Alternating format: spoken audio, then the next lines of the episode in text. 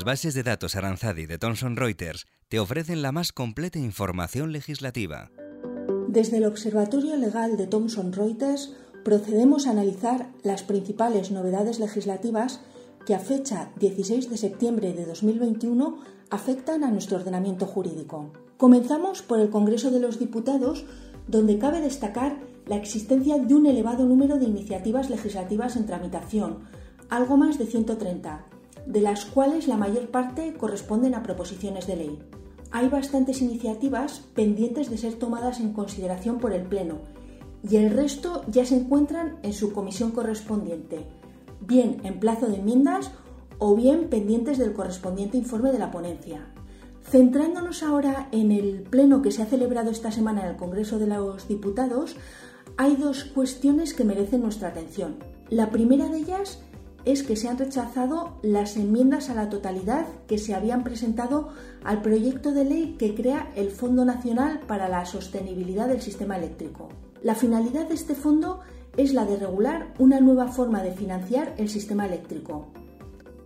Se trata de que los costes asociados a las políticas de transición energética sean asumidos entre los diferentes vectores energéticos, es decir, un reparto equitativo de los costes fijos con el objetivo de lograr la estabilidad de los precios. Tras haber superado este primer obstáculo del debate de totalidad, el texto de este proyecto que crea el Fondo Nacional para la Sostenibilidad del Sistema Eléctrico continuará su tramitación ya en comisión.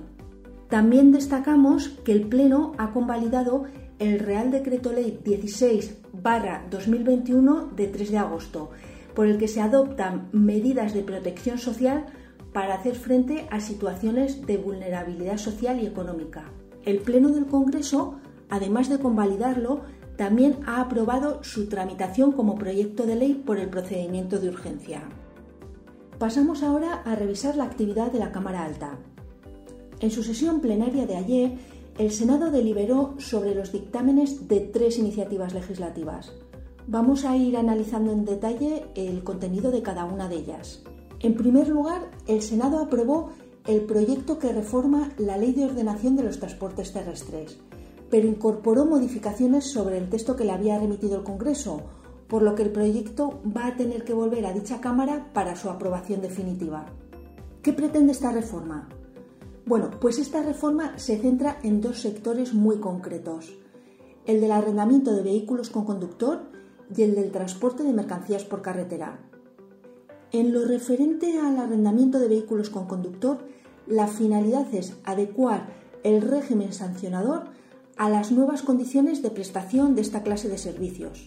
Para ello, se modifica el artículo 140 de la ley para establecer seis nuevos tipos infractores relativos a la realización de servicios fuera del ámbito territorial en que deben desarrollarse o al incumplimiento de aquellas condiciones que legal o reglamentariamente se encuentren establecidas. También se sanciona la no comunicación a la Administración antes de su inicio de los datos relativos a cada servicio realizado y también otro tipo de conductas como la recogida de clientes que no hayan contratado previamente el servicio.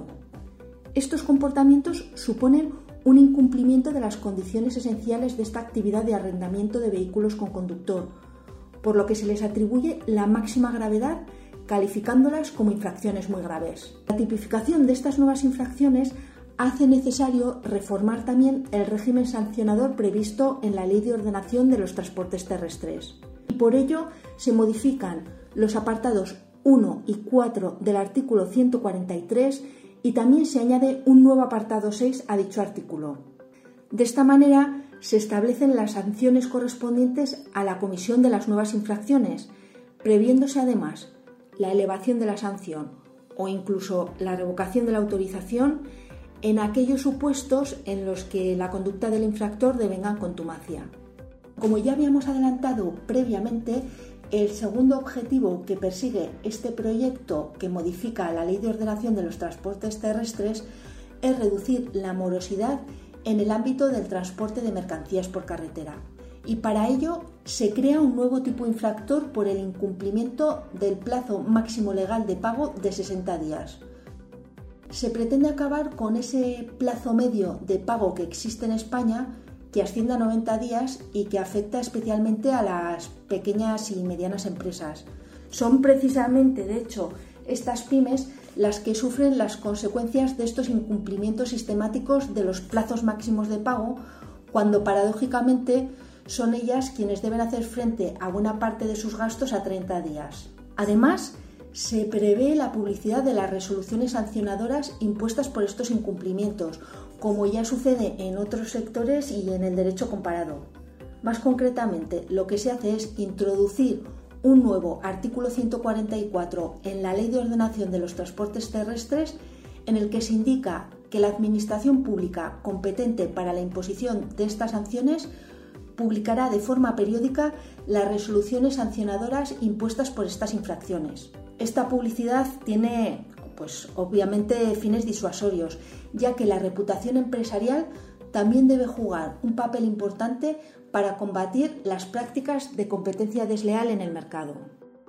La segunda iniciativa tratada en la sesión plenaria celebrada ayer en el Senado fue la reforma del Estatuto de los Trabajadores. Este proyecto pretende garantizar los derechos laborales de las personas dedicadas al reparto en el ámbito de las plataformas digitales. El Senado dio su visto bueno al proyecto sin introducir enmiendas en el texto recibido del Congreso de los Diputados, por lo que el proyecto ha quedado definitivamente aprobado por las Cortes Generales. Únicamente falta su publicación en el BOE para que esta norma sea una realidad. Esta iniciativa procede del Real Decreto Ley 9-2021 y modifica, en primer lugar, el artículo 64 del Estatuto de los Trabajadores. Se reconoce así el derecho del comité de empresa a ser informado por la empresa de los parámetros en los que basan los algoritmos que afectan a la toma de decisiones que pueden incidir tanto en las condiciones de trabajo como en el acceso y mantenimiento del empleo. En segundo lugar, el proyecto introduce una nueva disposición adicional que trata sobre la presunción de laboralidad de estas actividades de reparto cuando es la empresa quien ejerce sus facultades de organización, dirección y control a través de una plataforma digital. Esta nueva disposición adicional incorpora los criterios ya establecidos por el Tribunal Supremo en relación con la laboralidad de las prestaciones de servicios en plataformas digitales de reparto.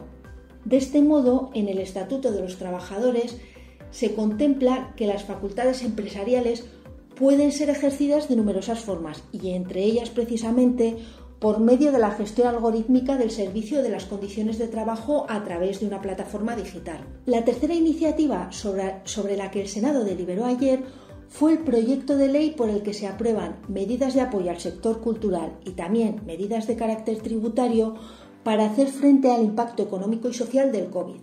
Este proyecto procede del Real Decreto Ley 17-2020 de 5 de mayo, por lo que, dado el tiempo transcurrido, su contenido y finalidad, una buena parte de sus previsiones han surtido efecto o han sido prorrogadas o completadas por sucesivas reformas. Este proyecto fue aprobado ayer por el Senado con modificaciones sobre el texto que le remitió el Congreso de los Diputados, por lo que deberá volver a la Cámara Baja para su aprobación definitiva. Recapitulando lo tratado sobre las iniciativas deliberadas esta semana en el Pleno del Senado, Únicamente una de ellas está aprobada definitivamente por las Cortes Generales, que es la de la reforma del Estatuto de los Trabajadores. Solo queda pendiente su publicación en el Boletín Oficial del Estado. Las otras dos, es decir, la reforma de la Ley de Ordenación de los Transportes Terrestres y la de las medidas para hacer frente al impacto económico y social del COVID, deben volver al Congreso para su aprobación definitiva puesto que el Senado ha introducido enmiendas en los textos que la Cámara Baja le remitió. Con este último resumen damos por finalizado el podcast de hoy, confiando en que esta suerte de aviso a navegantes legislativo haya resultado de su interés.